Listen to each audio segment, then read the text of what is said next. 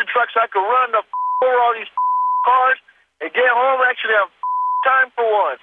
It sucks. Yeah, 405 does suck. I totally apologize for calling you with that voicemail, but I was really mad that day. Seriously, you guys don't even understand. So I live in Huntington Beach, California, which is in Orange County. That's Holman speaking, by the way. This is Lightning. It's the Truck Show podcast. Go ahead, Wait, are Holman. We starting? Yeah. Okay. So, yeah. So, anyway, I live in Orange County and work in El Segundo, which is up by LAX. And so that is a commute of about 31 miles. It literally takes me... when there's no traffic, like on a midnight on a Sunday or whatever, it's like 45 minutes to get up there, maybe 35 if I'm lucky. Mm-hmm. A standard workday is an hour and 15 up and an hour and 45 home for 31 freaking miles. Yeah, it's insane. I can totally relate to that, dude. Yeah, it sucks. Dude! And there is no relief for the 405 because the only thing you can do is be on PCH, which is no better, or go inland, and then you're going toward downtown L.A. And God forbid you use Waze. Screw Waze. No, Waze sucks. Anyone that says, I use Waze. No. Do you guys have Waze in the middle of the country? Because in the metros here in New York, freaking sucks. It takes you off. Its whole thing is, let's take you around whatever the cluster is on the freeway. But we'll put you in front of every stop sign and freaking red light there is. Oh, my Lord. I would rather sit on the highway, not moving, or just idling in first gear, right? Or I can't stand starting at every green light. It's horrible. Oh, my Lord. I can tell you from experience, there are 400 ways for me to get from my house to my office, mixes of street and highway and boulevards and all these things. And Waze will take you through the most manic of all of them. I have tried them all, and barring a crash on the 405 or part of the freeway shut down, it is never faster to get off the freeway. Never. Even if you're crawling at the slowest speed possible, it's still faster than the road. Do you know why? Because it's the straightest, most direct route. Absolutely. And another thing. Another thing about the stinking highways. Are you shaking your cane at the neighbor kids? Nope. Not stinking. Listen to me. All right, I'm listening. Listen to me, you guys out there. Don't freaking try to pass on the right side. Don't do your pole position maneuvers in anything but the fast lane, which is the furthest to the left before the carpool lane or whatever you want to call it. Okay, hold on. No, wait. This goes out the door when you're in stop-and-go traffic. When you're driving, I agree with you 100%, but when you have to take that opportunity to get one car ahead, damn it, you take it. No. Yes. I'm going to punch you in the face. I will punch you right back. Listen to me. It will never work. The number one, the fast lane is always faster. People are getting in and out of it. It is true. Unless there's an accident. No, I'll tell you why it's not true. And I am a student of the California freeway system. I'm telling you wrong. But where I'm not wrong. You are wrong. I am not wrong. This is totally true. You're right up way where it's completely false. No, you're wrong. It's the carpool lane. The problem is in California, we give everybody with an electric or an EV the stupid sticker, and they can drive in the carpool lane by themselves. So the carpool lane gets super congested. So sometimes... Not always. Sometimes the number one lane's faster, except when all the freaking people in the carpool lane have to get out of the carpool lane. So really, the number two lane ends up being faster sometimes. I'm just saying. Because you got a lot of ins and outs coming in and out of that carpool lane. Overall, over the course of 30 miles, which is your commute, you will get there faster if you stay to the left. True. Okay. True. Not necessarily first lane, sometimes second lane. Do not try to pass people on the right-hand side. That's where all the traffic is getting on, the big rigs, all that stuff. It ain't going to work. Well, the problem is... Stay to the left and just sit with me, and we will get there faster, I promise. The freeway from my house to L.A. Along the 405 goes from about 6 lanes in one direction to 4 lanes in one direction to, 8 lanes in one direction, back down to, 4 lanes in one direction... And you've got cheater lanes, you've got lanes coming in. It just wasn't designed for all you people. So everybody who hates California who's talking about leaving, please do. That way I can get to work faster. It's not going to happen. That's my PSA of the day. People keep coming in. Oh, man. Well, so listen, enough with traffic. You guys, everyone who lives in a metro, big city, complains about traffic. But then they come to L.A. and they go, oh, wow, it really is as bad as you idiots talk about. Yeah. It is obnoxious. There is no doubt about that.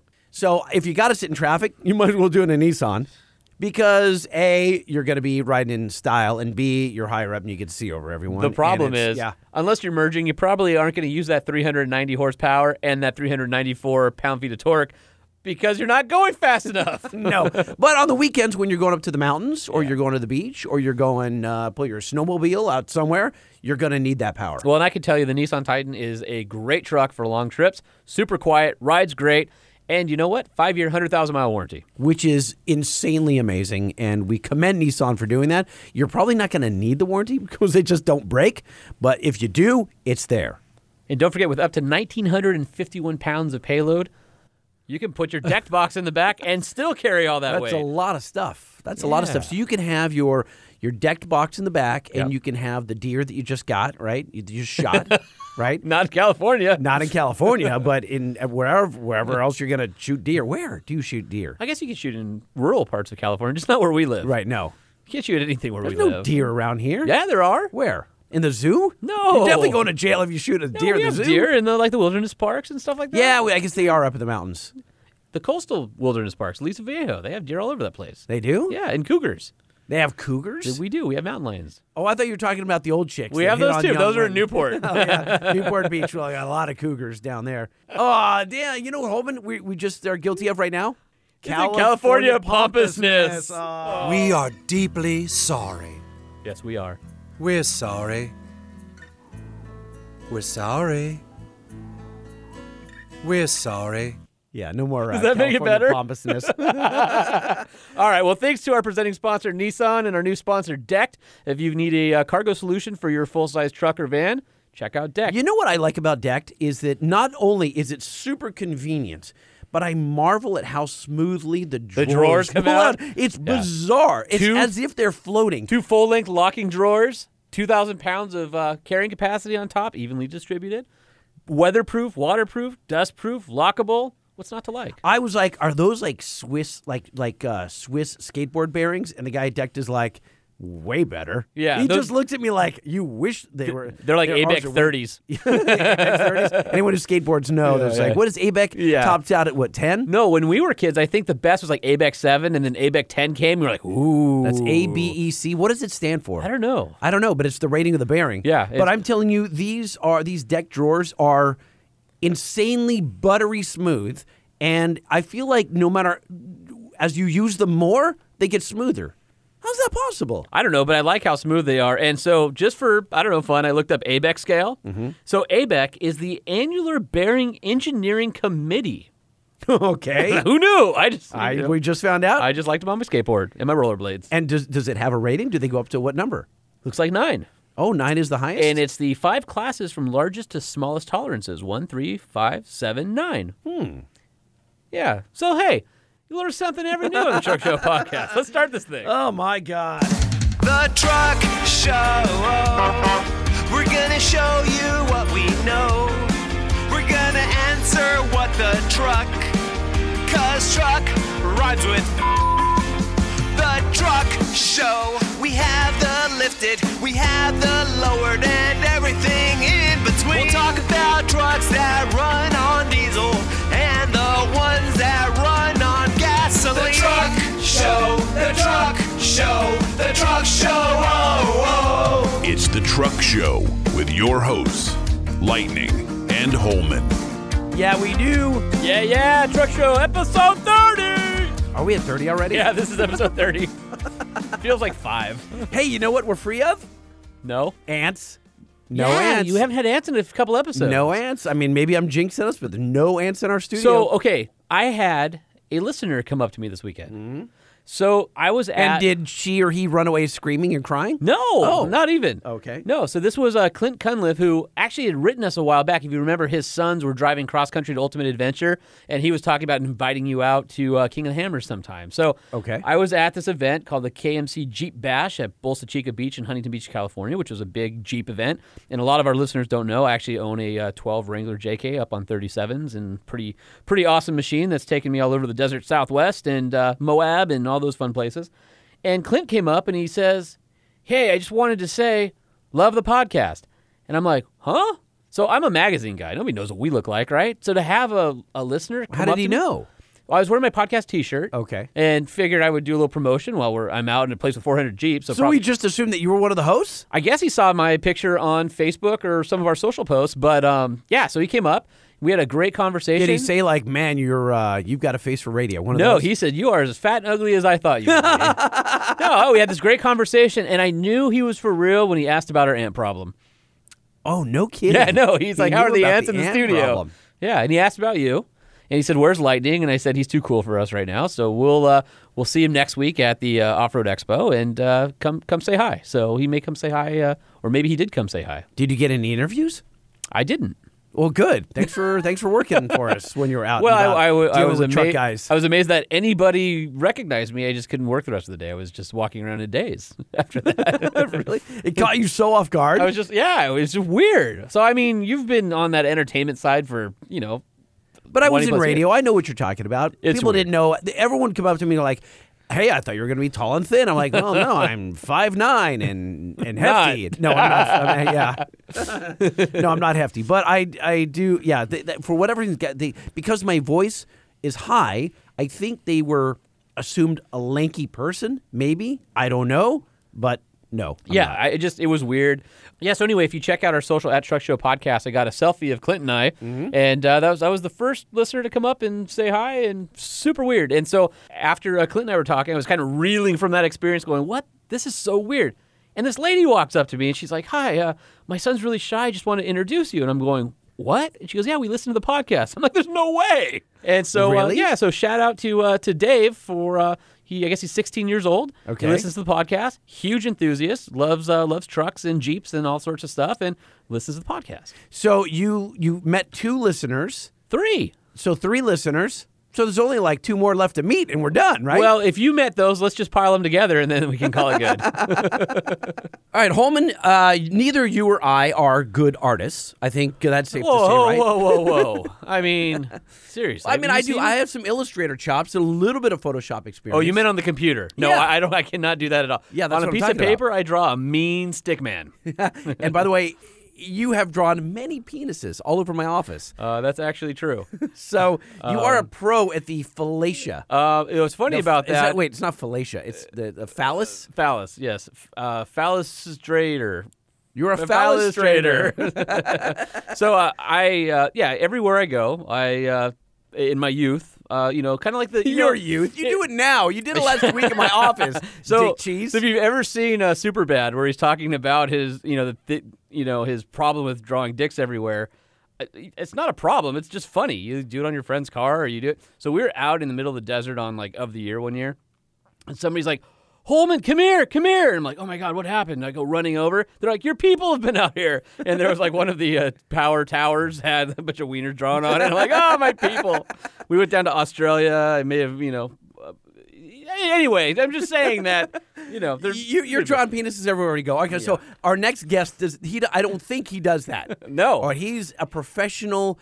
Well, what would you call him? He renders. He makes. All right, so he makes your conceptual drawing. You're rendering for your future show truck. Exactly. He makes. He'll take your dreams, what you can't get out of your head, and turn it into reality. At least a 2-dimensional reality. But it looks awesome. Like if you look at his rendering, so they look like photographs. Totally. And so I've seen a lot of renderings. So what happens here before many professional builds is you're looking at a big price tag. Maybe $50,000, $100,000 for this vehicle. And you think, if you're smart, you draw it first. It's kind of like, what is that, measure twice, cut once. So you want to get the best possible simulation of this vehicle, right, before you start spending money on it. Sounds legit. And so what do most professional builders do? They hire someone to render it. So they say, it's a 2019 Ford F-350 crew cab, blah, blah, blah, lift, this, wheels, tires, and they list all the parts. And then an artist puts it all together. Put it together, and then you send it out with your packet for sponsorship or whatever. Now, some look drawn. Some are obvious renderings where you go, oh, I get it. Yeah. I see what it will look like. This is obviously a cartoonish drawing. Yeah. It was done clearly in Photoshop, and our next guest, Chase, doesn't do that. They look like photographs of real photorealistic renderings. Yes, and the way the light plays on the body lines and the reflections, and it's almost like the best, you know, immersive video games that they have right now, where everything is so realistic. That's what his renderings look like. It's amazing. So here's how I found him, and I have a lot of friends who actually do this line of work. Yeah, I know a few too. This impressed me. Okay, and Heavy D, Dave from Diesel Brothers, promoted it and said, "Hey, I don't often get renderings." I don't often drink beer, but when I do, I don't often get renderings. But he says, "Hey, I don't often get renderings, and but I did, and I'm really happy with this guy." And I looked at it, I thought, "Yeah, okay, that's pretty cool rendering." And then I opened up his feed and looked at all of his renderings, and I thought, "Oh, hot damn!" Yeah, no, they're amazing. Dave was onto something. Okay, so let's dial up Chase. Hello, Chase, Lightning and Holman Truck Show Podcast. How you doing? Pretty good. How are y'all? Fantastic. We're excited to talk to you. Before we do, though, we have to play your intro. Hang tight. Yo, the truck show. Who dis? Who dis? Who the hell is this? A truck show interview you don't want to miss. We talk to top dogs in the industry. How'd you blow up? How'd you come to be? Who dis? Who dis? Truck show represent. There's your intro, Chase. There you go, brother. I liked it. So here's the deal. So we're talking to Chase Carroll. Now, Chase, you and I just met. Actually, it was the first time this morning when I said, hey, we need to have you on the Truck Show Podcast. You're like, oh, sure. Never heard of you. It was like a really bad blind date. It really was. Yeah, it was speed dating for sure. I like, we have 5 minutes to talk. I need you to be on the show because you're awesome, and we'll explain why when we get you on the air. So that's perfect. So Chase, as we were talking before you came on with us, Holman and I have been in and around kind of the truck industry and automotive for many, many years and seen hundreds of renderings. Holman, you may not know, has been the head of many magazines over his tenure at Motor Trend and has seen good renderings, bad renderings. I showed him kind of your Instagram portfolio, and his mouth was agape. He was like, well, this is good stuff. No, very, very, very cool. In fact, I was blown away by just how photorealistic they were, and I'm like, are you sure those are renderings? Because those look pretty real. You're a truck specialist. Now, I know that you probably enjoy automotive in every aspect, but really it's all trucks. And so I want to back up first and find out, how did you get started? Because it wasn't, you weren't a graphic artist like so many are. That's correct. So actually, my love for trucks came from when I was very little. I would say when I was about 5 or 6 years old, my dad actually took me to Monster Jam shows when I was younger, just because I was infatuated with big, lifted, loud trucks when I was a kid. And in turn, that interest actually followed me throughout my life to where when I was 15 years old, my dad and I actually built a truck together for my first vehicle that I started driving when I was 16 years old. And what was that? It was actually a 1984 Chevy Blazer that we Duramax swapped and put a 2006 nice. Duramax into it. Well done. I love square body Duramax swaps. They're just unholy. It's great. Unholy is a good term, right? Yeah, they're awesome. So we actually we built that, and that was well known around social media, which actually got me into the social media aspect in the truck industry. I've done a few things here and there with automotive shows, as well as square body trucks, and it ultimately led me to now graphic design in the truck industry. But that is not really how you got your start, though, meaning you took a couple detours, which you told me about this morning. I want to recap on those. So this is becoming your day job, but it's not currently. You've got a background in 3D modeling, correct? That's correct. My background in 3D work actually comes from petroleum engineering.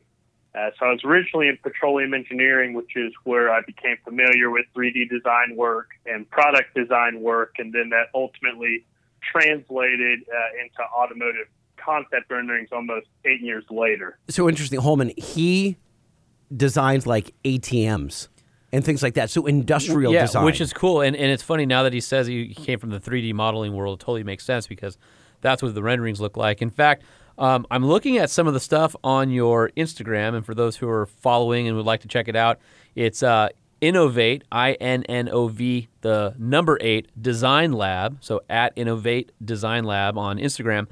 And some of the stuff's pretty cool. What I'm impressed with is I think these are the very first renderings that I have seen of both the 2019 GMC Sierra 1500 as well as the Ram 2019 Ram 1500. I haven't seen any renderings yet. Those both caught my attention. Yeah, and they're both very, very cool to see what those trucks look like lifted, and then how you've imagined the dually flares on the GMC. We haven't seen those yet, so there's a little bit of imagination that goes into that. Very, very cool. I mean, are you starting because you're familiar with CAD and SolidWorks and things like that? Are you getting files from GM, or is this literally from scratch? That is from scratch. I get no files from any of the automotive manufacturers. Wow. How long does it take you from start to finish to do a typical rendering? On average, a rendering will take around 4 to 5 hours. Depending on the complexity of the design, it might take longer. Some of the renderings are built from scratch, full custom suspensions. So those will take a little bit longer just because they're a little bit more complex than a few of the other suspensions, which I've modeled before, that I just have to alter a little bit between renders. We're looking through your Instagram right now, and again, I see the 2019 Chevy Silverado rendered, which is really awesome. But what I'm curious about is, yes, we see the picture, but are you modeling these and rendering these in a 3D world? So can you provide different angles? Can you flip it over and all that? And then what program are you using? Because it's just really fascinating to see what they look like, and you're setting them into different environments and things like that. If we sent these out to our friends, they would think they're photographs. Absolutely. And they're like, how did you come up with this? Absolutely. Did you have some inside knowledge into GM or something? And the answer is no. We know a dude who can draw. Yeah. So are these drawn in the 3D world then on the computer, so you can flip them around, do different angles, or are you only working on certain angles, that front three quarter or rear three quarter? This is in the 3D world, so I can give you pretty much anything you want. I can give you top, bottom, side, any angle of the truck. I can even do animations, as you can see on my page as well. So I can. Can you make Lightning's truck drive off road? I can.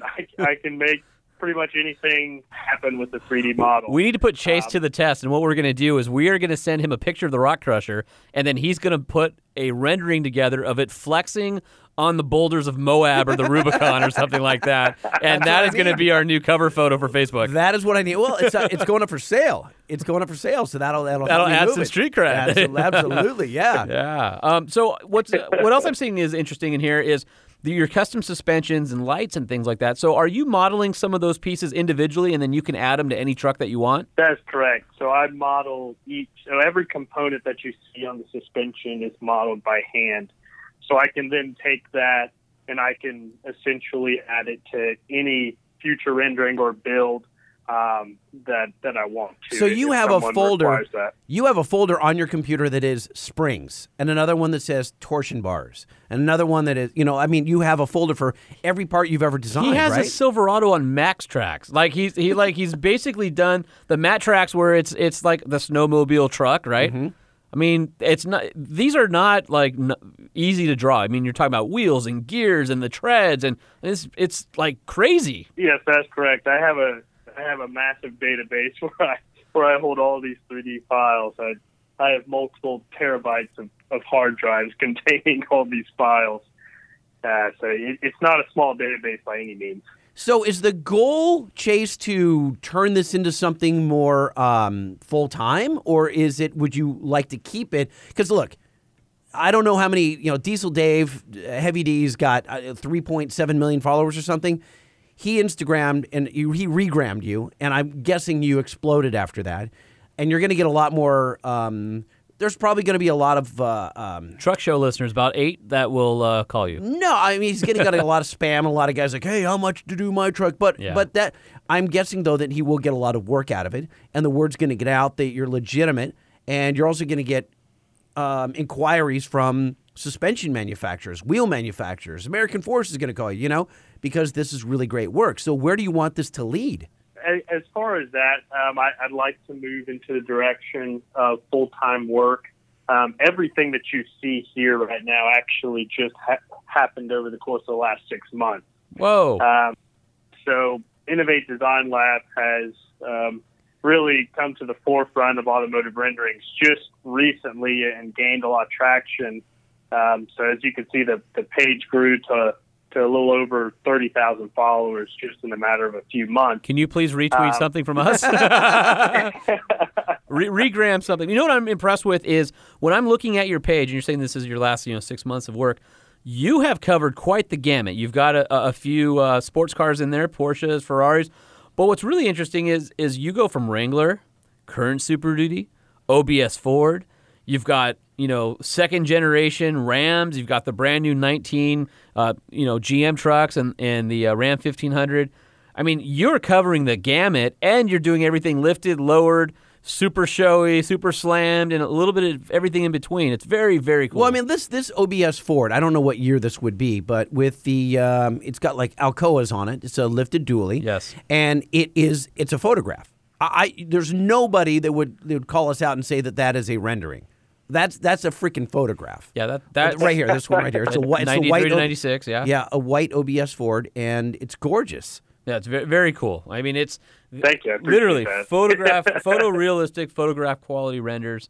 And I see you've taken some liberties with what the future Bronco might look like. And I mean, there's just all sorts of stuff on here. It's very cool. I could get lost in your page for a little while. What did you do for Dave of Diesel Brothers? Dave approached us, and essentially he wanted a makeover of his 6x6 build that he built last year or the year before, I do not remember. But he approached us with this project. He wanted to redo it, provide a makeover of it. But the main issue that he was having was the rear fender. He didn't want just one big opening like was seen on the Ford Raptor with the 6x6 conversion. He didn't want just two fender wells put together because, in his words, it looked like the McDonald's arch. So he wanted something that looked like basically it was OEM. Like Ford would make a production run of what the 6x6 would look like, and that's what he approached us with. And what you see is what we designed. So really, it was the rear fender concept that we created for him on his makeover, the 6x6 that's going to be at SEMA this year. Very cool. And I'm looking at one of your renderings of basically the same current model Super Duty, except one is a little bit more pre-runner and clearly has a divorced like 1-ton or 2-ton transfer case, which is very cool. But you actually have the Grumper rendered, which is a very complex design when you're in the 3D world. I mean, you may say, oh, Grumper, it's simple, but it's not. Remind people what the Grumper is. Yeah, so it's a grill and a bumper by our friends over at Fab Fours. We had them on a previous episode. But it replaces your grill and bumper as this kind of crazy, futuristic, angular unit. And the way that the light is reflected, and then in some of your renderings, super glossy paint, and other stuff you have flat tones. And it looks like a flat truck. It looks like a glossy truck. How do you pull that off? Like, how do you get that realism when it comes to the light? Because the lighting is what makes it. You are correct in saying that. That's what really makes these renders pop, because we can put it through our software, and whether it's a glossy tone or a matte or satin finish, we can really bring that out in the render. And it's really something that hasn't been seen in the truck industry before, and that's something that we can capitalize on in 3D design, is really making those textures come out to provide an ultra-realistic render. So you're not using Photoshop then? You're using something more complex, like Maya or something like that? That's correct. So we do not do anything in Photoshop. We actually use a combination of about 5 or 6 different softwares. And then we actually have a proprietary software that we've created that finalizes these photos and combines all of these 3D attributes together. And then that is our final piece of the puzzle that puts the finishing touches on these renders and creates what you see. I think that's what does it, is that I've watched guys actually put these things together, and it is all Photoshop, and it is somewhat limited by Photoshop is a very robust program, but it can't do this type of modeling and this type of shadowing and light that you're talking about. What does your computer setup look like? I'm sure there's guys out there who are totally geek out over computer systems. I'm curious, what kind of horsepower do you have to build things like this? Does it look like the computer in CSI Miami or whatever, where it's like 8 monitors wrapped around the guy? I do have a very complex computer system. I actually have 3 different systems running in conjunction together, all powered by the same software to pump these things out. So, Chase, I don't even know what that means. All I know is that you're more talented at this than I am at anything in my life. So, do you have is it like a render farm? A render farm. Well, I mean, by the way, render farm is opening up at Coachella. Yeah, I heard it was the Bumbershoot Festival. It's the Bumbershoot Festival. Yeah, yeah. So are you using for example, I'm trying to put it on the same plane as, like when they make a Star Wars or something, and 1 second of footage takes a day to render because it's so complex. Something of that Correct. Nature? Okay. Now, do you Correct. Have a steam-powered engine and a hand crank, and then you just sit there and you spin it until the picture comes out the other end? Or is it like one of those things where you used to go to the zoo as a kid, and you'd put the penny in, and it would come out flat with the logo of the zoo on it? Is nothing like that. No, nothing. Right. Nothing like that. Then I can't relate to any of this. I have no idea. Fortunately, we are in 2018, so it's a little bit more automated than that. But yes, for example, to give you an idea. Especially on my animations. So a normal Pixar animation, hour-and-a-half movie has 72 million hours of render time that it takes. Oh, my God. You couldn't see it, but Holman just dropped the F-bomb silently. He's like, how dare you? How dare you? No, what I'm really curious about is I'm actually going to do 72 million divided by 24. Okay. That is 3 million days of work. 3 million days of work. Oh, my God. Well, that's why they've got 100 people working on it that are doing it all simultaneously. Okay, if you divide that by 365. Remember what I said about a render farm? They really do have render farms. Is that what it's called, Chase? A farm or like a server farm or whatever it is? It's just for rendering. It's just computers that just crunch data. Correct. The correct terminology is a render farm, and it's basically multiple computers on different, on the same network that's all crunching the same data simultaneously. So you can have, you can cut $72 million of work down to, just a few months. I'm not comfortable with anybody outside our trusted military to have that kind of computing power because, Chase, I feel like you could completely go turncoat and use this computing power for evil. I just did the math. That is 8,220 years. We're never going to see that movie come out. Ever. Right. So last couple of questions for you, Chase, and thank you very much for coming on with us. Have you seen any of these renders come to life? Because I know that you've been doing them for a long time, professionally, consumer-facing only for 6 months, but you've been doing them probably for a couple of years. Have you seen any of them come to fruition? I have, but not to the scale of which I'm designing them now. So really the first time I'm going to be able to see all of these designs come to life will be at the SEMA show this year in November. And how many have you produced for SEMA? I believe it's in the neighborhood of 80 to 100. Excuse me, what? So wait a minute, 80 to 100? How did everyone find you in such a short amount of time?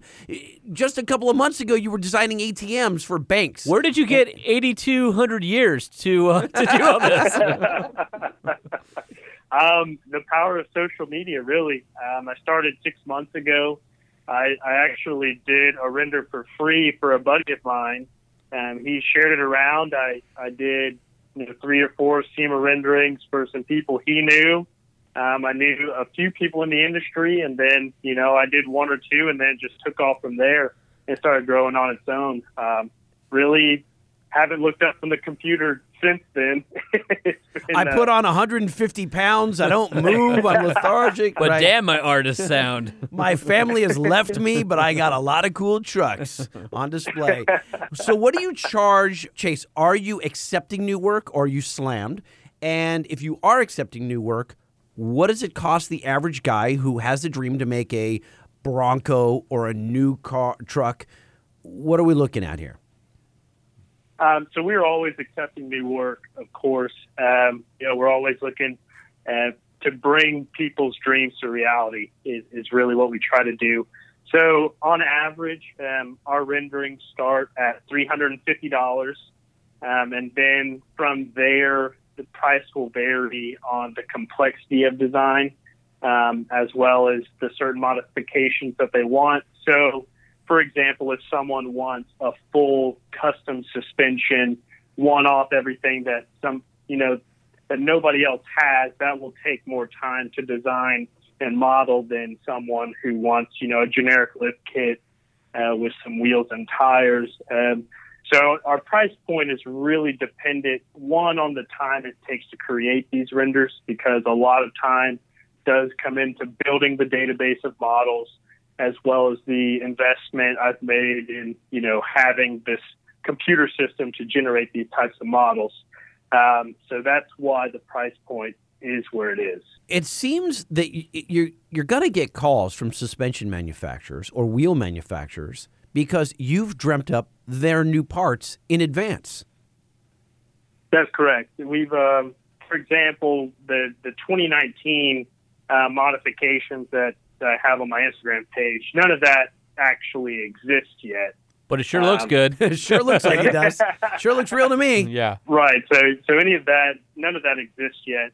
And that's another advantage that we're able to provide, especially to these companies. They can essentially test the market with us so they can see how a product might perform when released to the marketplace based on the reaction they get from their consumers.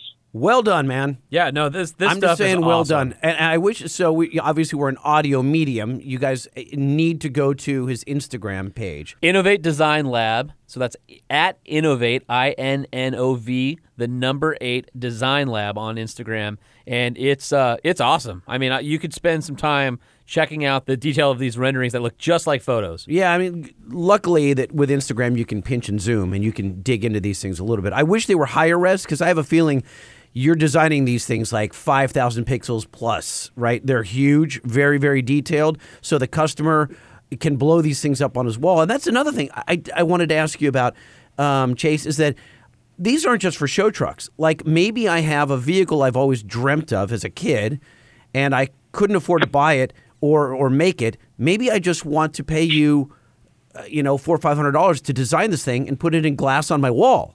Yes, we are able to do that. Actually, we've done that multiple times. We do design these things in high res, so nothing that comes out of Innovate Design Lab is anything less than 4K resolution. And we've provided renderings for people who've printed these things 6 foot wide on a wall. Wow. Just so they could put it in canvas. One product that we did for an aftermarket company, they actually printed the render out for their office space, and it was a 6 foot wide image that's now hanging in their office space. So we have done that before, and that is something that people can do through us, since it is a high quality, very accurate, and detailed rendering. All right, Chase, really appreciate you spending some time with us, and congrats on the new company. And I have a feeling in the next few months you'll be jumping on this thing full time, because the word is out, the quality is there. I appreciate that, and thank you for having me on the podcast. It was really great speaking with you all as well. For sure. All right, we'll talk soon. We'll look forward to seeing you at SEMA and seeing some of your designs right up close in person. Oh, yeah, and by the way, stop by, because we're going to be taping the shows out at SEMA. Can we say where yet? Yeah, no? Yeah. We will have a presence in the Lund booth, which is at the upper South Hall, upper floor. And so we'll be out of there, and then we'll be around with our recorder going around and interviewing people. So we'll have it set up where some of our guests could come join us in the booth, and we can do some live stuff from SEMA, which, Chase, if you're around, we'd love to meet you out there. Of course. I'll definitely be there, and I'll come say hi. Fantastic. All right, brother. All right, congrats. Thanks again. Talk soon. Thank you. Holman, ready for dancing. Some email? Yeah, let's hit it. You email? Yeah. I email. Do it. We email. That's right. Everybody email. Type it up. You email. Proofread. I email. Send it. We email. Click it. Everybody email. There he goes again. It's the head movement, I think, that entertains me the most. We should do a video. Instagram TV. Instagram TV, you want to do it one time? We should. It'd be funny. It's just you. I'm going to train the phone on you and just let you bob your head. We should, because the one of the first videos when Facebook got into videos and stuff that I did just for a test, a test piece, was I happened to be at a paint shop.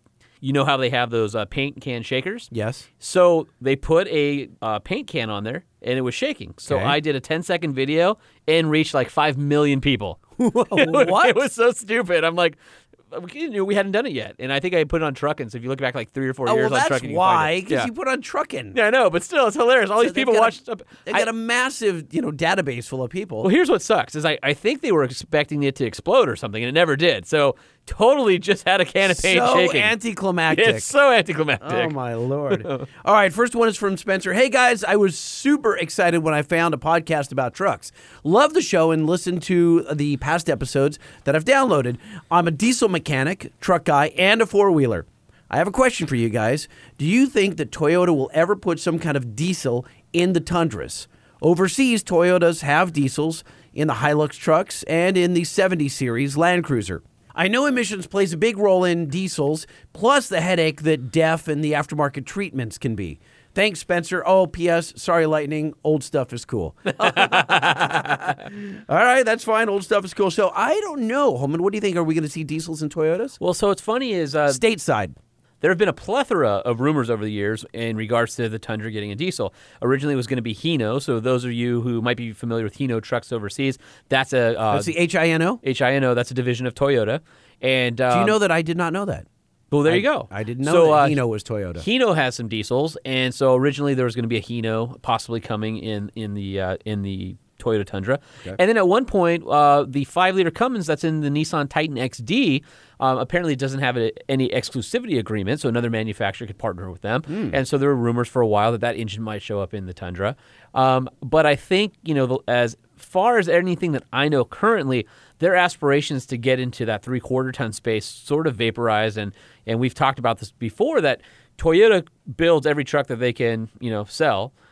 So they're not hurting for anything. So the current truck is sold. Or do they sell every truck they build? They might do that too. But anyway, they have they have all the sales they need. The plant's maxed out. There's not a whole lot of incentive to push the boundaries because they're doing everything that they need to do to keep that business case alive. At some point, the new Tundra will come out, and hopefully with everybody else being in the diesel space, Toyota will jump in. But as of right now, I don't see anything in the future nothing certainly on the horizon that would say there's a diesel coming to the Toyota Tundra. What about because they are so far advanced when it comes to like their Prius line, things like that, are we going to see an e-torque type of electric management in their engine system? Yeah, I think you'll see that from all the manufacturers at some point, whether that's 18 months away or 5 years away. I could almost, unless something drastic changes in the marketplace, I could almost assure you that every truck or vehicle that gets less than 20 miles per gallon in the future will have some sort of electrification. Electrification, adds a lot in terms of torque, e-assist, but also fuel economy for meeting CAFE standards, drivability, energy production, all the things that the future vehicles are going to need. So I think every manufacturer on some level is looking at a form of electrification. All right, I've got one here from Eric in Texas. And Eric says, Lighting and Holman, this is Eric. Hi, Eric. Hi, Eric. Okay, hello. Says, just finished listening to the diesel tuning episode and was very surprised to hear you mention tuning of tractors. Says, Wait, which is the diesel tuning episode? Is that the one way back with... No. Sean from Cummins? No, Calibrated Power Solutions. Oh, yes. Yeah, was it 2 episodes again? I think that was episode 28. I've already forgotten 2 episodes. Oh, my gosh. Ago. Yeah, well, Paul Wilson. It was Paul from Duramax Tuner. Yeah, Duramax Tuner and Calibrated Power Solutions. Got it. All right, so he says, as I am a farmer and currently running an eco-tuned John Deere tractor. Oh, nice. He says, just as modern pickup trucks have emission controls, EGR, DPF, DEF, Farm equipment also has to abide by the same rules. With that being said, the tractor we had tuned was originally 245 horsepower and is now 345 horsepower. Oh, hot damn. And still maintains all the factory emissions equipment. Very cool to hear your different guests speak of clean power. Have listened to the Gale episode and Kaufman episode multiple times. All around an excellent show and look forward to listening every chance I get. 5 stars! Oh, 5 stars! Beautiful. And he says... attached is a pic of a couple of my tractors in my 01 Ram 2500 diesel 6-speed work truck, which I believe is the G56 transmission. He says, size large if you guys get some shirts. Keep up the great work. Eric in Texas. And here's a photo of his John Deere setup. Dang. So what's he doing? What is he? What crop is that? I don't know. I think that's corn. Is it corn? Yeah. I'm pretty sure that's corn. That's a big-ass field, and what do you call that machine on the left that he's pulling? Think it would be a combine, but combine. I'm not 100% sure since I'm not in agriculture. I'm sure there are people listening going, you dummies, you don't know what you're talking about. That's with your machine that always chops up the dead bodies in the horror movies. Yes, that's how I know it. Yeah, same thing. That's exactly right. All right, so this one is titled Best Podcast Ever. This is from Jacob, and Jacob says, Dear Lightning and Holman, I'm a listener from Vacaville, California, and I found your podcast from trucktrend.com. Oh, nice. And I've enjoyed every podcast from the start. I started my passion by riding dirt bikes in the Lake Tahoe area. Very cool. And I now currently own 4 dirt bikes, one of a kind, 2000 African twin imported from Europe. Oh, very cool. Oh, interesting. It's a Honda. I don't. Is that what it is? Yeah. Okay. So Honda entered the adventure bike. The BMW guys are all adventure biked out. The Africa Twin is a Honda adventure bike. Very cool bike. God, does it have saddlebags and stuff or no? Yeah, you can get the what do they call those panniers or whatever the different boxes and. You got me. I'm one of your younger listeners at 16, and I'm currently about to buy my first truck, a 1972 Chevy C10, with plans to do an engine swap. I've grown into a huge car and truck enthusiast with a love for everything. And now for the important reason for this email. I have to say that Fall Guy should definitely stay around. That's 2 more in the Holman column, by the way. I think we need more blasts from the past, especially with all these Hollywood movie magic tricks, a.k.a. Fast and the Furious. Always love your show and look forward to every new episode. And I left a 5-star review on iTunes. Yes, 5 stars! 5 stars! You almost left me hanging right there. Yeah, almost. And that, again, is from Jacob. And if we get a size large shirt, which we should soon, I will send it to you. Very cool. Man, that was awesome. I'm all about an old square body Chevy. No wonder you like the Fall Guy. That's awesome. All right, so I got one from Tyler Meekum. This might be my favorite email we've read in a while. Mm-hmm.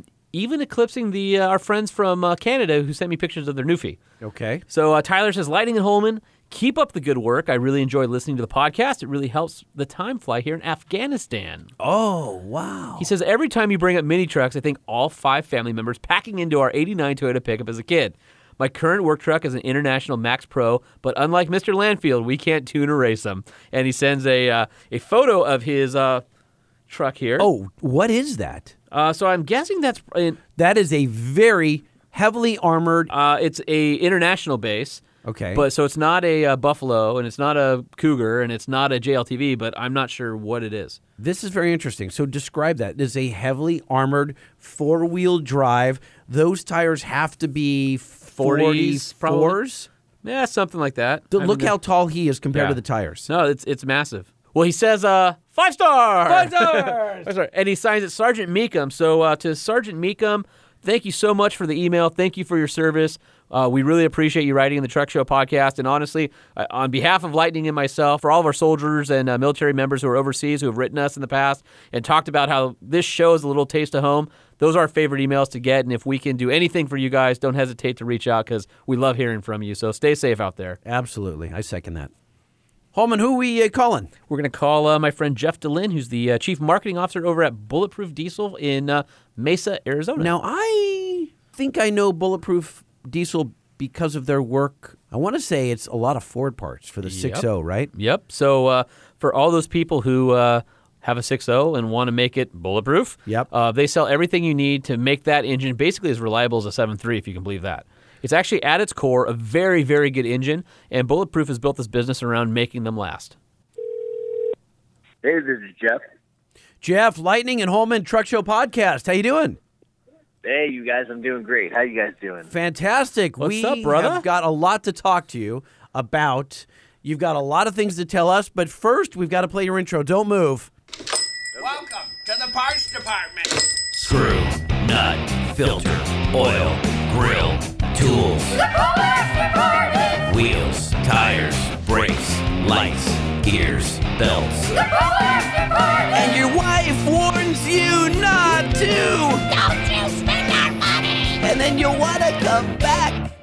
So, Jeff, you're in the parts department, and you're selling us stuff, and our wife is pissed. No. She's not pissed, because here's the deal. No, you bought a 6-liter Super Duty. Yeah. And it broke down. Yeah. And she's tired of it blowing off boots, the EGR getting all messed up, the computer failing. So you're buying parts from Bulletproof Diesel. Oh, so we don't have to go buy a new truck. Yeah. So your wife actually wants you to spend money here. Oh, very interesting. So wait, but after I spend money, do I have to go buy our Gucci bag? Probably. Okay. So, Jeff, what's up, buddy? Hey, you guys. Well, it's nice to hear from you, both of you, really. I know. It's been a while. Thanks for having me on. It has indeed. It has indeed. And I feel like we should let people know I'm not just some geek off the street. Well, I did set it up and let them know that you and I used to work together, and at one point you were the... Although that slightly works against you, Jeff. Got to be honest. So Jeff was actually the publisher of Hot Rod Magazine at one point, and he also has worked in the off-road side with us in the past, Off-Road Magazine and some of those other great titles, and is currently the chief marketing officer for Bulletproof Diesel. And if I could just say, I was moonlighting when I was at Hot Rod. Like, I like muscle cars. I like horsepower. I like all that stuff, but I was a truck guy the whole time, so I was just kind of like, yeah, that's me, I'm running Hot Rod, and on the weekends I was wheeling, so I can vouch for this. It was fun. So we're dying to know, Jeff, before we get into the product line, the company did or did it not start around, and I guess it's what, two brothers started the company? Yeah. Ken and Gene. And they got started around the Ford 6.0, and was it because they were trying to fix something or they saw a hole in the market? Like, take us back to the beginning of Bulletproof. Ken and Gene Neal, these guys are brothers, and Ken was a big desert racing fan, and he would go down and run support for desert racing teams all the time. He kept buying different trucks to do it, and they kept falling apart. He bought half-ton trucks, and it didn't work. He bought a three-quarter-ton truck, and he started having engine problems. He bought another three-quarter-ton truck, had engine problems. He was buying these Ford 6-liters, and he would have the same problems over and over again. And then when he would replace, everything they needed to be replaced with new parts, they would fail again. And so being an engineer, Gene was interested to try to fix this problem, and Ken is just a man that won't stop at anything. He's a mechanic, all kinds of talented guy. So they dug into this Ford 6-liter. They talked to the Ford engineers, and they kind of figured out what was wrong with it. There were a few things that they termed pattern failures. And when they figured out how to fix these things, they started coming around with the aftermarket. And it turned out there were millions of people that were interested in getting their 6-liters fixed. So that the rest is kind of history. How many 6-liter Ford Super Duties are out on the roads? Left on the roads, that's something we talk about a lot at Bulletproof, because we wonder how many of these 6-liters are left on the road. Probably, the first 5 or 6 years that they were out, there wasn't a good solution for them, and so people just kept shedding them. 6-liters weren't worth anything when they were used. It was like a cursed engine. People gave it a horrible reputation because they had so many problems with it. And at the heart of the 6-liter, which followed the 7.3, that was before Ford had decided to take Power Stroke in-house. And it was the last, or one of the last collaborations, obviously 6.4 was the last one, between International and Ford. And it was very tense. There were lawsuits involved. International. Is that? I didn't know that. International. Yeah, International gave a very, very good engine with certain parameters, and Ford, because of whatever reasons and cost cutting and other factors in the marketplace, redesigned some product and element to bring the cost down for the consumer.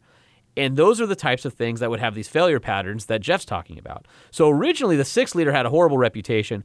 But now you see 6-liters that have all those things fixed that are out competing in drag pulls and diesel racing and all that stuff, putting out big numbers. And it's been a very popular engine in the last 2 or 3 years since people figured out what the secret sauce is to fix them. Well, there's guys with million miles on these 6.0s, right? Absolutely. You bring up an interesting point here, because at the time I was at Off-Road Magazine, and we had a 6-liter project truck.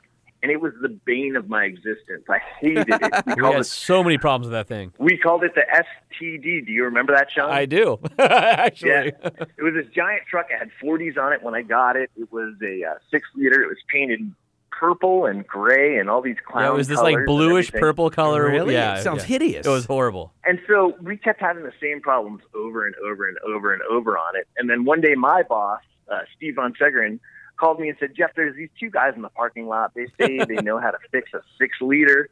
And I was like, okay, boss, I'll get on and talk to him. And we're used to talking to all kinds of strange folks that walk in off the street and say they can fix this and fix that. But I figured, well, I'll go talk to these guys. And I talked to them, and they told me that they had a fix for the 6-liter, and they started explaining it to me. And I said, well, if you guys are right, I mean, this is a big deal. I mean, this is a really big deal. And to fast forward to a few years later, they were right. They really had it figured out. And it kind of changed the whole perception of that 6-liter engine. So were they on the leading edge of fixing these problems, or were there other companies chasing this? You know, at the time, I'm not aware of any other companies that were chasing it.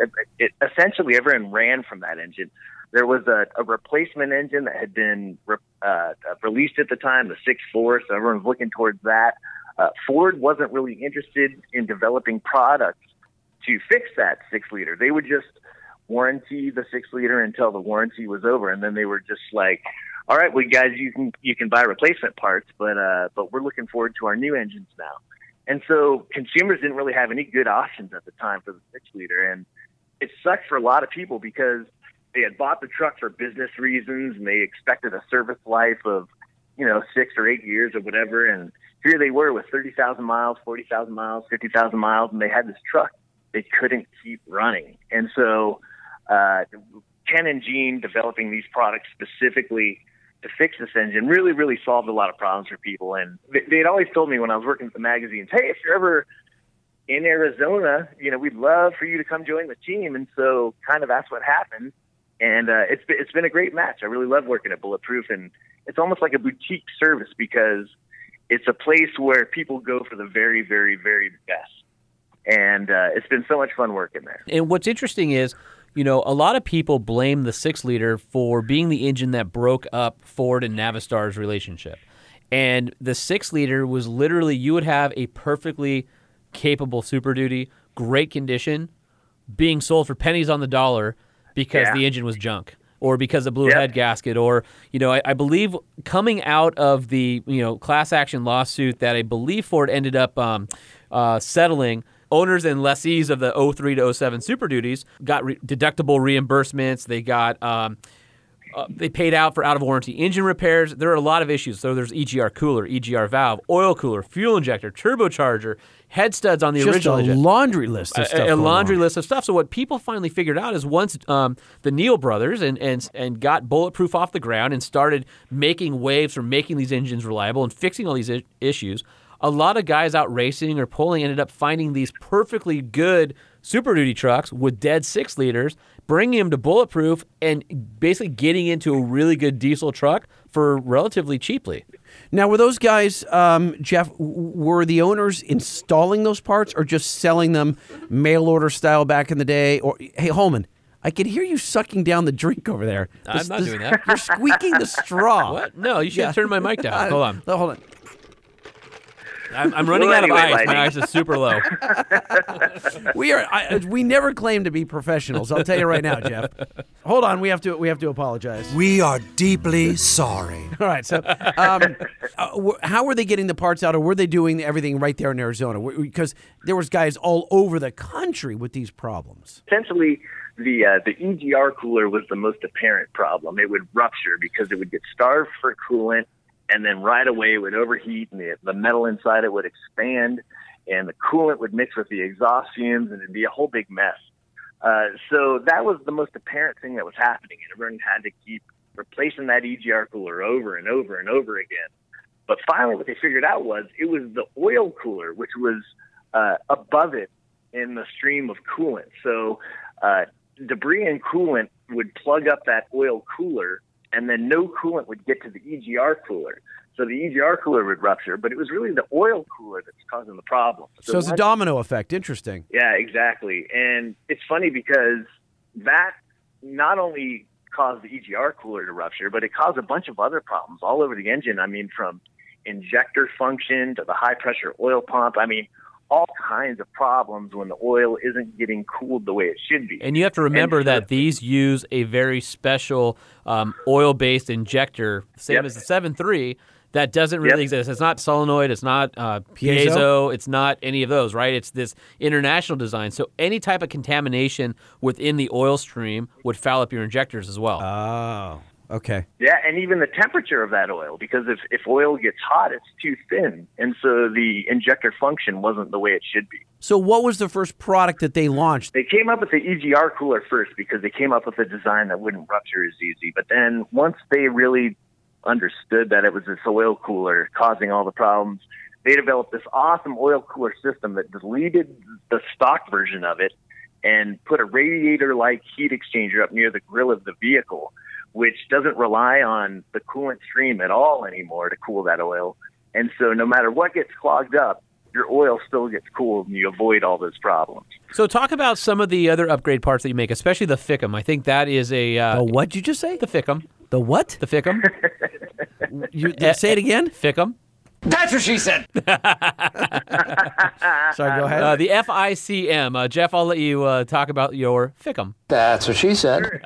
Or the FICM, if you prefer. That's what she said. The fuel injection control module. And essentially, it's an electronic box that controls the fuel injection. And it always is supposed to output 48 volts, and that's how it works regularly. But we've been finding that a lot of the stock Ford FICMs drop below 48 volts, and it leads to hard starts and rough idles and stuff like that. So we came up with a couple of options, military-grade FICMs that have 4 or 6 phases to them, and we can set them, the 6-phase ones, for 53 or 58 volts.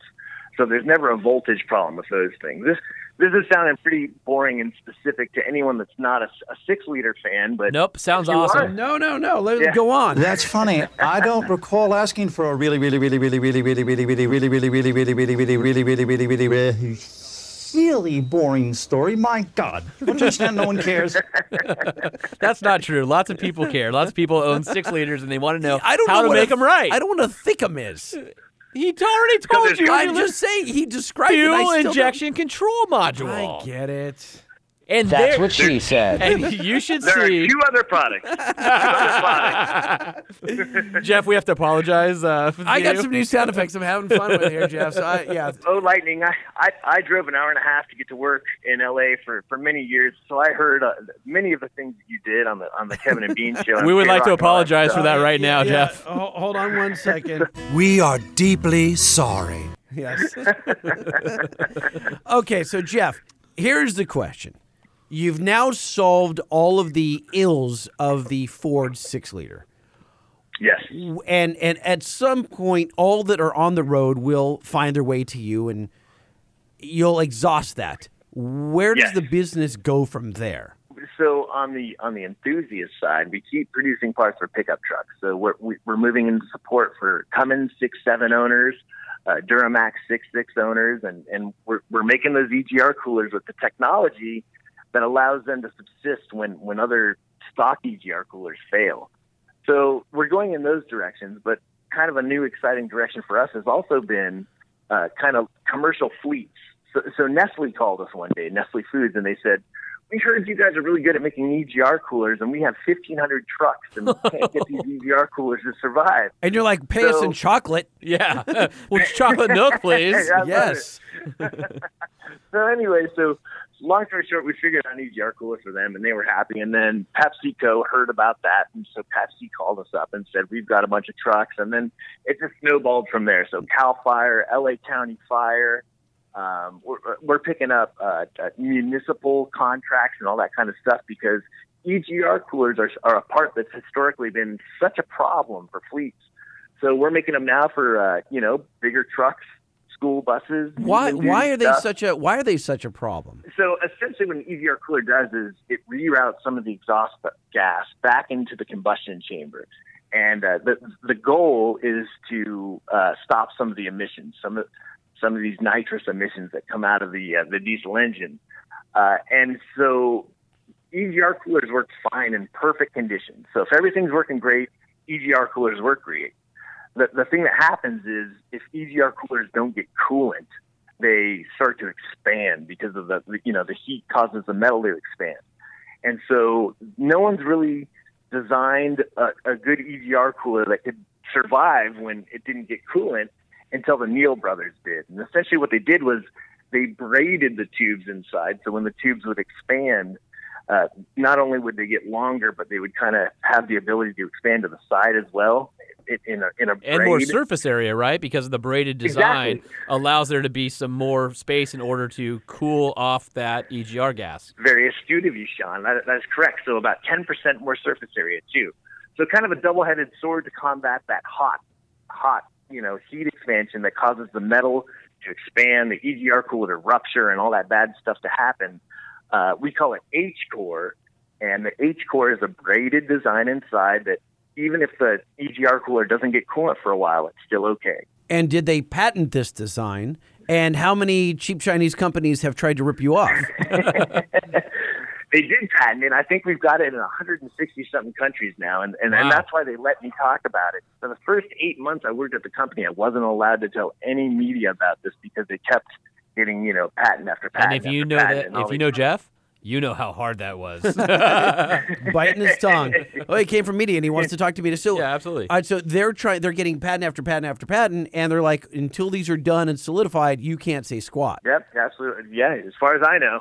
So anyway, it was a long process before I could tell anyone about it. But once Ken and Gene felt comfortable showing the world, they said, "Go for it, Jeff." So we've been showing everyone. It's been a great response, and we're excited what's going to happen for the future because not only does International have problematic EGR coolers, but there's been a Cummins model that has been particularly rough on EGR coolers, and so we're moving into that school bus segment and well, which Ram are you talking about? No, which you can. How do you know? It might not be a Ram. He just said, didn't he say a Cummins? Yeah, it doesn't mean it's a Ram. You guys are right. Ram. He said school bus, so there's medium duty. Cummins they make everything up to like 20-liter engines. But I'm just thinking, so you're right. I'm self-centered. Yeah. I'm thinking I like trucks. It must be a truck. Yeah. Is it not a truck? You guys are both right. It's crazy enough. So it's a bus version of that Ram 6.7.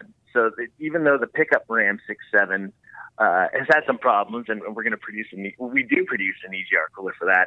There's a bus version of that engine that's not the same as the pickup version, and apparently a lot of school bus people are tearing out their hair. They can't figure out what to do, so we're trying to give them a hand. That's amazing. And how are the OEs with this? Because at some point you got to figure, or have they even approached you to be on any OE programs? So that's, once again, a very astute question, and we have been approached. No, I asked that one. Don't give Holman all the credit for asking good questions. You know what? Just because I'm astute, you don't have to be all jellyfish. Stop.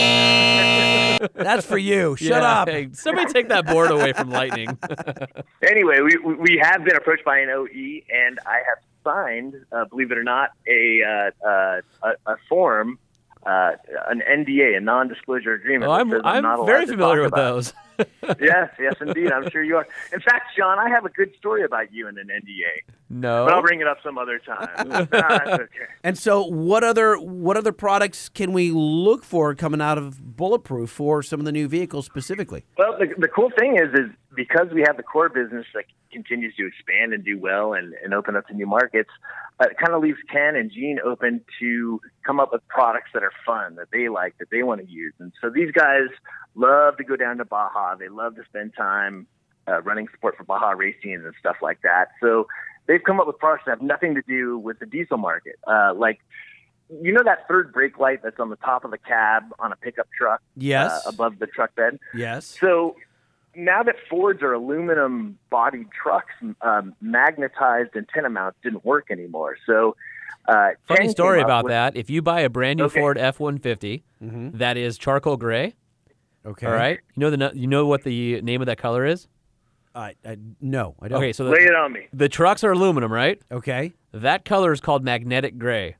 Because it's not magnetic, right? It's aluminum. So somebody in the design department snuck that past the sensors, and that's an inside joke at Ford, I guarantee you. Interesting. Yeah, wow. How did that happen? Because people like us get hired places. Right.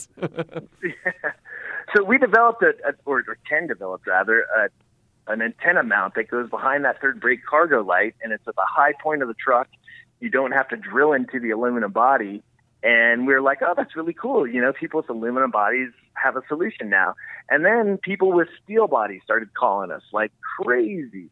You know, people with Chevys, people with Toyotas, people with Dodges. And they said, hey, we really like that mount. And we're like, well, you guys don't need it. You can use a magnetic mount. And they're like, we don't want a magnetic mount. So we've been developing that product for all kinds of trucks now. Well, and, so how does it, I'm trying to picture out, how does this work? It uses the stock, the bolt holes of that third brake light? Yeah, yes, exactly. So what you do is you unbolt the housing of that third brake light. You put our mount in, which is kind of like a template that looks the same shape as the brake light. Like a gasket almost? Yeah. And then you put that brake light housing back over it, use longer screws that we provide. And that's pretty much it. It's really easy to install. It's magic. It is magic. Yeah. So you guys are magicians over there. So, you know, I don't think we covered what are your like top 5 selling 6-liter products that are out there? I don't know if we covered the gamut of what you need to fix your 6-liter.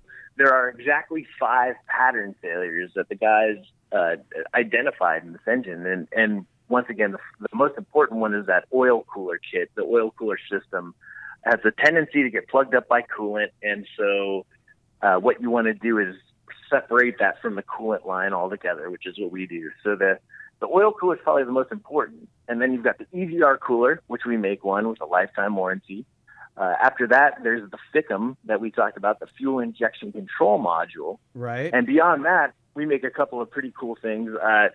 Believe it or not, the water pump in the 6-liter has a plastic impeller. It looks like the propellers. That part's plastic. And so after time, it tends to kind of degrade. It breaks down. It kind of disintegrates.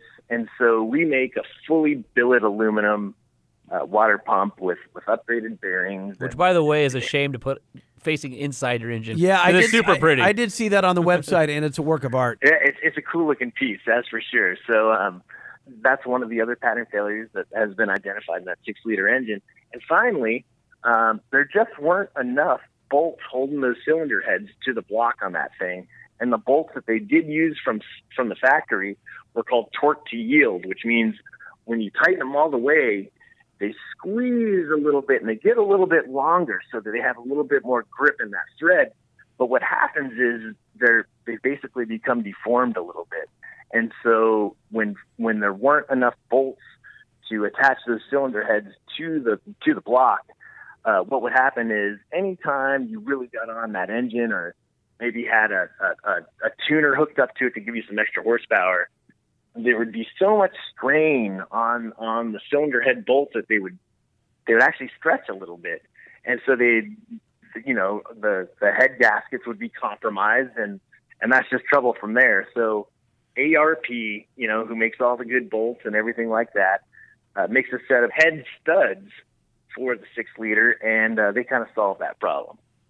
So what would it cost me if Uncle Joe leaves me a 6.0 and it's in good shape and I want to restore it? Really sorry to hear about Uncle Joe, by the way. Yeah, he passed. It was my sad. Condolences. I love that Uncle Joe. But he smelled weird. Yeah, that was the problem with Uncle Joe. Okay, so Uncle Joe leaves me a truck and how much is it going to cost me to do the full ball of wax on this thing? Well, I mean, you can really get as fancy as you want. So, I mean, if you really want to do all the bells and whistles and go through the cylinder heads and everything, I mean, you could spend upwards of 11, 12 grand really making sure that there's nothing wrong in a 6-liter and that it'll last for hundreds of thousands of miles.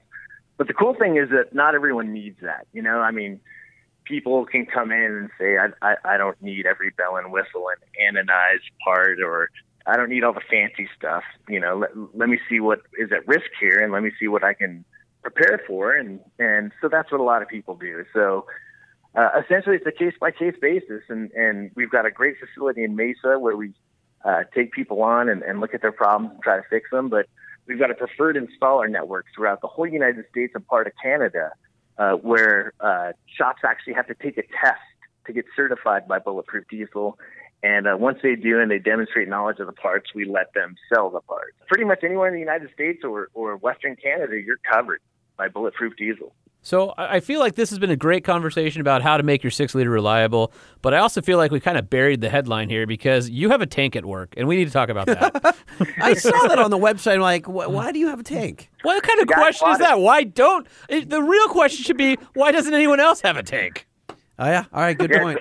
Good point. That's it. I mean, why wouldn't you buy a tank? The guys had the money. I'm sure they saw it could be a marketing write-off, and they're like, well, we can't not buy this tank. We can't not afford to buy it. So. What do you do with it? Does it work? Do you drive it around? We ran over a Prius in the magazine with it. You did? Yes. We did it for roadkill, yeah, with Freiberg and Finnegan. Ran over a Prius in the tank. And, that is awesome. What was the premise to the scene? Why? Obviously, we all hate Priuses, but why did you? Why? Just cause? I think it's pretty #self-evident. Because tank. No, it was. Right. There had to be a storyline. So if you go to Motor Trend On Demand and check out the Roadkill episode that has the tank crushing the Prius, that is the guys at Bulletproof, the brothers. That's their tank. I get that, and I'm just answering. I'm asking, what was the premise? Like, why did you go? What was the episode? Like, we're going to go crush a Prius. Like, I don't need a premise. It's all gratuitous tank crushing Priuses. I don't even remember. Yeah. I just remember Gene and Neal called us up and said, hey, we want to crush a Prius. Do you guys want to do something with us? And it was like, okay. Oh, they just offered. So that's how it happened. They're like, okay, great. We hate these cars. All right, we love tanks. And what a great segue to Motor Trend On Demand, huh? Because that's where you can see it. So I'm sure. Full circle here. Yeah. But so we still run over stuff with that tank. Every Friday, we move it back into our yard, a big fenced-in area. And so I started asking the guys, hey, when we move it back in there, can I just put something under the tank treads? And everyone's like, sure. So I've put everything from refrigerators to, weight sets to, any toilets, anything I could think of. Everybody knows that on Friday night, you put something out on your curb, right? Because the junk people are coming on Saturday morning about 5 in the morning to come pick it up. So what Jeff does is he wakes up at 5 o'clock in the morning on Saturday, travels around Mesa, and finds all that free crap that you guys are leaving on your parkway and bringing it to crush it with the tank. So if you ever got to clean all that crap up. If you ever had a china cabinet, an old refrigerator that didn't work, a stained mattress, Jeff has been the guy who came by your house and picked that up. Although I don't think a mattress is going to be exciting to run to drive over. It will be if all the springs get caught in your tracks. It's hard to beat the Prius. Perhaps the worst thing I've been there to run over was a can of beets, and we put it in front of the tank treads. Yes, a can of sliced beets. And let me tell you, when that can ruptured and all the beets splattered me at like 150 miles an hour, they went in my nasal passages, they went in my eye passages. So it must have been one of those big catering cans. Dude, he was beets. Like a little Oompa Loompa, so he was just covered in purple. I still can smell that smell in my nose cavities. I can smell it up in there. I think when was the last time you ate beets? It's been longer than that, because ever since that happened, I can't eat anymore. It just makes me nauseous. I have the same thing about black licorice. No, I can't do black licorice. But I was gonna say, what was the cinnamon schnapps before Fireball that everybody had? Goldschlager. No. But that's a whole other thing. Yeah. A hot damn. I've never had hot damn. I haven't heard about that in a long time. Yeah. So hot damn, same thing. Cannot smell it, look at it. And the first time somebody came with me with a Fireball shot. Mm-hmm. Too close. You almost hurled. Yeah, right because there. And it'd been like 20 years. Yeah, and I'm like, I'm that way with Goldschlager. Yes, because drunkest I've ever been in my life by far. I once lost a friend in a park. True story. We were at a house party, and they were park adjacent. Okay, and we lost our friend Gabe. Yeah, and we couldn't find him anywhere. So we decided, drunkardly, we were all going to go streaming out of the house and search the park, and we found him about 20 minutes later, half a mile away, passed out under a tree. Oh, my God. Wow. With a completely empty bottle of Goldschlager next to him. Oh, So circumstantial evidence says he drank it. He may have been assaulted or accosted in the park, and then somebody just laid a Goldschlager bottle. Or he could have poured it out, right? It was just dragging. Yeah. Oh, this is bad to have. I'll pour it out, and I'm just going to take a nap. That could have happened also. That's the kind of thing where you can't have any cinnamon for years. Like, even big red gum. You're like, oh. Oh, that's funny, because I can't do big red gum for that exact reason. So it's funny, because I was watching, watch all those kids doing the cinnamon challenge. I'm like, you have not had hot damn or Fireball, have you? Not yet. Not yet. All right, well, Jeff, oh, my God. Well, you got a lot of work ahead of you and a lot of success process behind, and it's great. You're solving problems for a lot of these diesel owners. It's very cool, and with our contracts moving forward with OE, with bus companies, and fire, and it's really neat spot to be for you right now. Hey, well, thanks a lot, guys. And can I say you guys do a real entertaining job at this podcast. A lot of people enjoy listening to it. My friends were stoked that I was going on it. That Sean, people you know, like John Kappa and Gusto and Jared Jones and Adam Blattenberg. So Jerry Zayden was just on the show not too long ago, too, yeah, which is kind of cool. Yeah, so we had Jerry on, and we've had some awesome guests. So I'm glad that you could come be a part of the fun at the Truck Show podcast. Well, I'm honored, you guys, and thanks a lot for having me. I'd love to talk to you again sometime. Oh yeah, we will do that for sure, and hopefully we'll see you at SEMA in a few weeks. I'll see you there in Vegas. Awesome. All right, brother. All right, have fun. Thanks. Talk soon. Thank you, guys. Bye. Holman, I have a question for you. Go for it. I'm ready. What's new in trucks? We need to know. What's new in trucks? We need to know. What's new in trucks? We need to know. Lifted, lowered, and everything in between. What's happening in the world of trucks? Oh! Ooh, that was a good one. Really good. Yeah, that was solid. That was solid. Go up. All right, so what do we have? Well, we got a ton of truck news this week, and we're going to have a ton of truck news next week, because this week I'm headed off to the Texas State Fair, where they have a big truck auto show. It's amazing. Lots of trucks. Does this music fit? I'm sure, why not? It's not really it's not really Texas-y. Country. No, it's not Texas-y. It's more like the Bayou or something. Do we need to apologize for this now? I say we roll with it. I like it. No, let's roll with it. I actually like it. So all we have to do is say, we know this is not Texas, but we find the music funny. But it's not Texas. It's not Texas. Yeah, I guess so. Okay. All right. What you got? All right. So heading off to the Texas State Fair, yep, and we're going to have some great things to talk about, right, because there's so much that we can. Yeah, so there's trucks, and then there's more trucks, and then they're actually going to have some truck news. So if you didn't know, Ram was going to do that out, and then there's going to be a big truck. The truck is going to be big. Huge news. Huge news at the Texas State Fair. You should go there and have Frito pie. I'm actually only going because they have the best fried food at any fair in the entire world. I don't have to yell anymore? No. So yeah, while there is a great truck auto show at the Texas Fair, that's not why I go. Okay, why do you go? Fried food. And because that's what you need is more fried food. Dr. Pepper. Frito pie. Dude, have you had Frito pie? No, I haven't. What's the thing with Dr. Pepper in Texas? Why is that such a thing? That's where it's made. Oh. Waco. It is? Yeah. I didn't know that. Yeah, they actually have a Dr. Pepper museum. Oh. And you can actually get the non-corn syrup, pure cane sugar Dr. Pepper. And how does that taste? Different.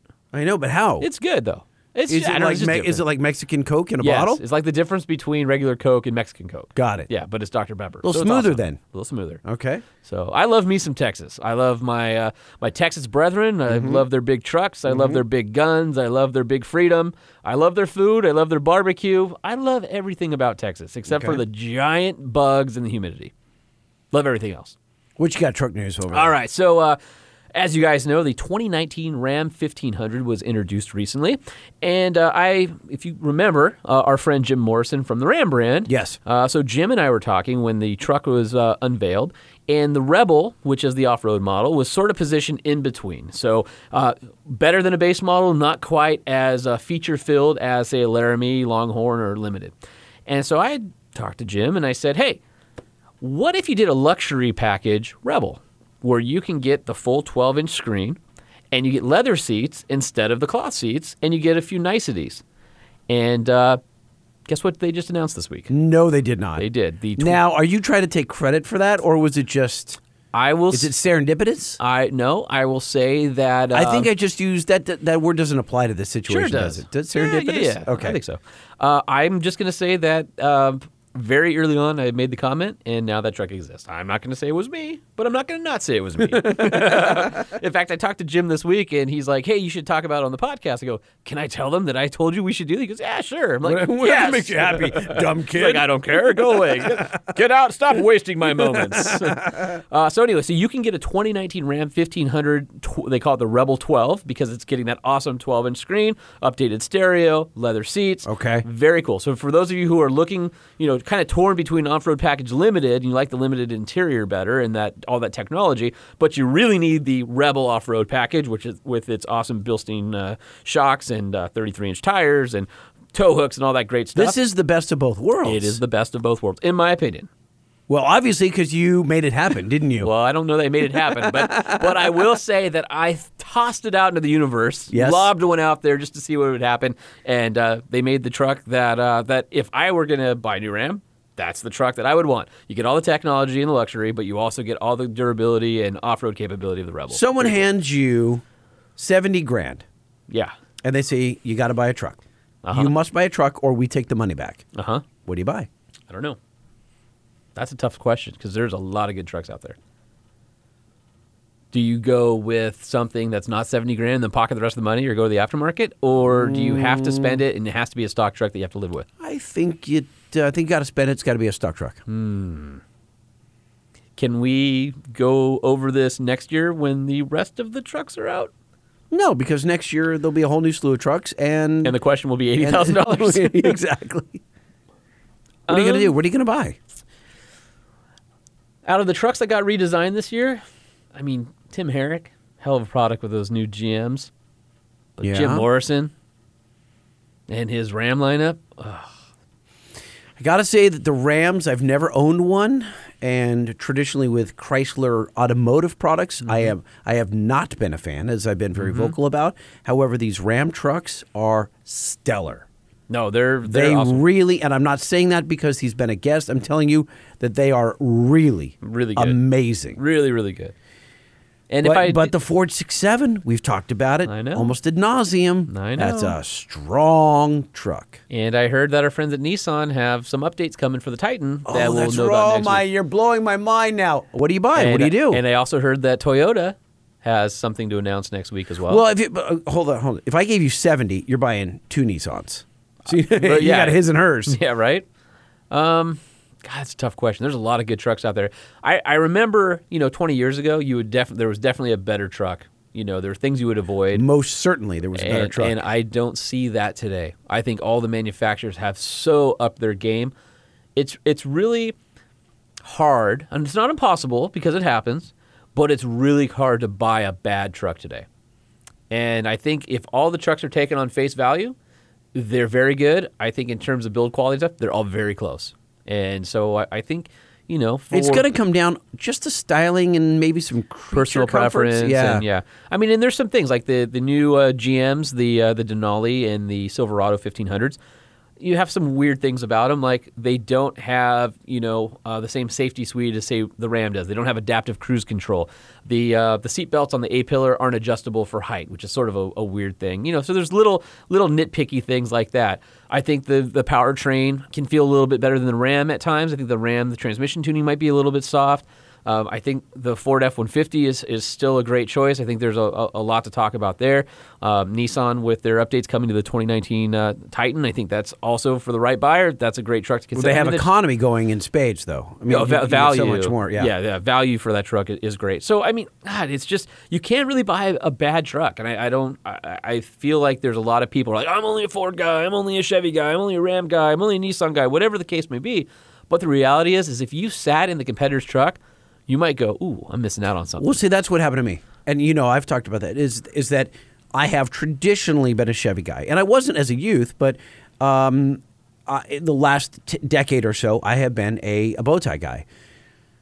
But, man, I'm telling you, these guys are giving a run for their money, you know? That Super Duty is pretty nice. The Super Duty is super sweet. And, like I said, it was a Chrysler product, but they broke it off into their own, and the Ram truck is it's amazing, that 6.7. And it rides so nice. Yeah, coils in the rear, and their air suspension, and the fact that you can pick up the trailer without ever getting out of the truck. It's pretty nice. So many really nice features. So the answer to my question is, Lightning, go screw yourself, because I don't have an answer. Yeah, I don't have an answer. Okay. I don't have an answer. I still haven't driven everything yet either that's out right now. And so looking forward to getting some more seat time, and then, you know, maybe I'll have to read some of my stories at Truck Trend in four-wheeler. But check this out. Guess what I just got an invite to? Hold on, let me guess. Snake-eating exhibition. Or the Ford Ranger. I'll be driving that in December, so I'll be able to give you guys right after the snake eating. Right after that, yeah. Okay. And right after our of the year competitions this year for four wheeler and Truck Trend. Okay. All right. Also in truck news, Roush just upgraded their performance package for their F-150, and the Roush TVS R2650 supercharger package has advanced Fox Racing suspension, Roush styling. But the new engine calibration on the 5-liter delivers, are you ready? I am, yes. 650 horsepower. Oh, my Lord. Wow. And 610 torque. Okay, so yes. The Raptor, by comparison, is 450, 510. What's the weight? I don't know. They didn't publish any of that information, but the truck looks pretty awesome. And... I don't know. I like driving a truck with a blower, a V8, and a whole hell of a lot of power. Bad. I hope it's loud and just whines like a stuck pig. Well, they don't say too much about the specs, but you can get a 3-year, 36,000-mile limited warranty, and the F-150 SC starts at $22,999 above the base cost of your F-150. Yeah. Ouch. Well, I mean, it's worth it. It's a hell of a lot of truck. It's a lot of truck, and it will sell. And do I buy it off the lot, or do I take it to Roush? I believe you can buy it from an affiliated dealership network. And, in fact, one of the things I've been working on is trying to get a representative from Roush on the podcast to talk about their truck lineup, because they're doing F-150 and Super Duty and a bunch of other cool stuff. And they are an impossible company to get a hold of. Why? Literally 10 or more emails so far to various people within the organization, and nothing. Crickets. They just don't do well. It's funny because it worked. You just did their announcement. Right, yeah. And so they're effective. They got their message out, and they don't have to deal with the schlocky journalists. Apparently. Gee, thanks.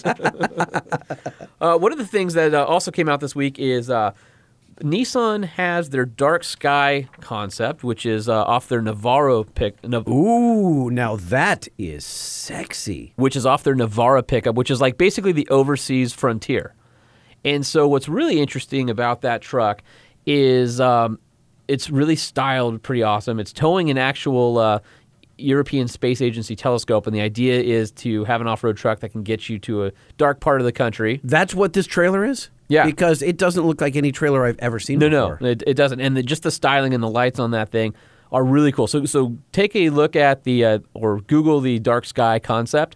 Very cool. Trucktrend.com, fourwheeler.com. There's a whole story about it, but I'm curious if that is a precursor to the upcoming Frontier. Oh, wow. Let me read you this photo caption on the picture you just handed me. Okay, here we go. In today's urbanized age, one of the most pressing obstacles to space observation is light pollution. Nissan has one solution in the form of a customized Navara midsize pickup, Europe's next-generation version of the Frontier, designed to get astronomers to remote dark sky locations. That was pretty good. Can I try it? Not with my Echo. No, come on. No, I want to give it a try. No, come on. Really? Come on. Yeah. Okay. All right. Hold on. Go ahead. The Nissan Navara Dark Sky Concept Exterior ESA Trailer.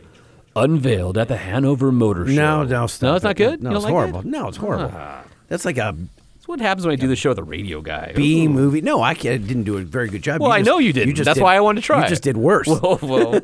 I guess I can't really argue with that.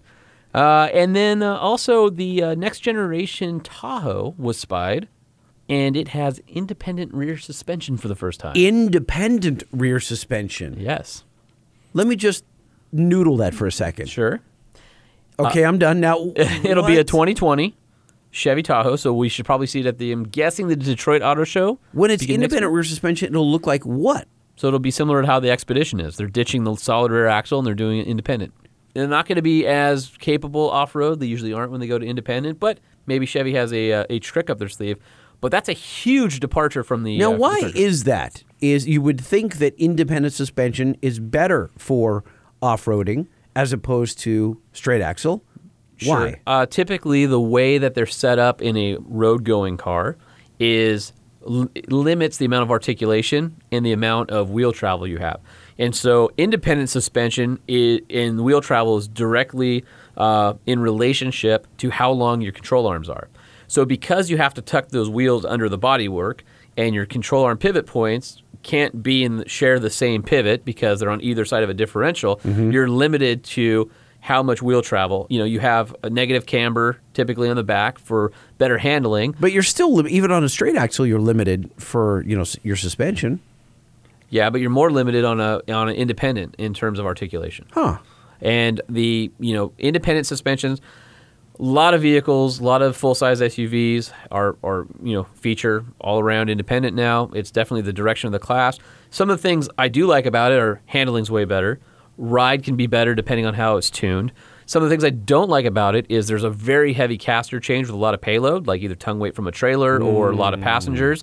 So you'll get that negative, camber change, negative rear camber where you're, you know, wearing out the inside edges of the tires if you're carrying loads. Where on a solid axle, that doesn't change. That's always the same because the wheel relationship doesn't change to the the vehicle because it's always on the same plane, right? Right. Okay. All right, and then we've got a little bit of Ram rumblings in the industry this week. How so?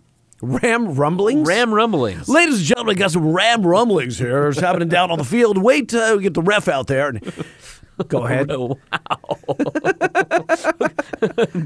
All right, so... Hold on.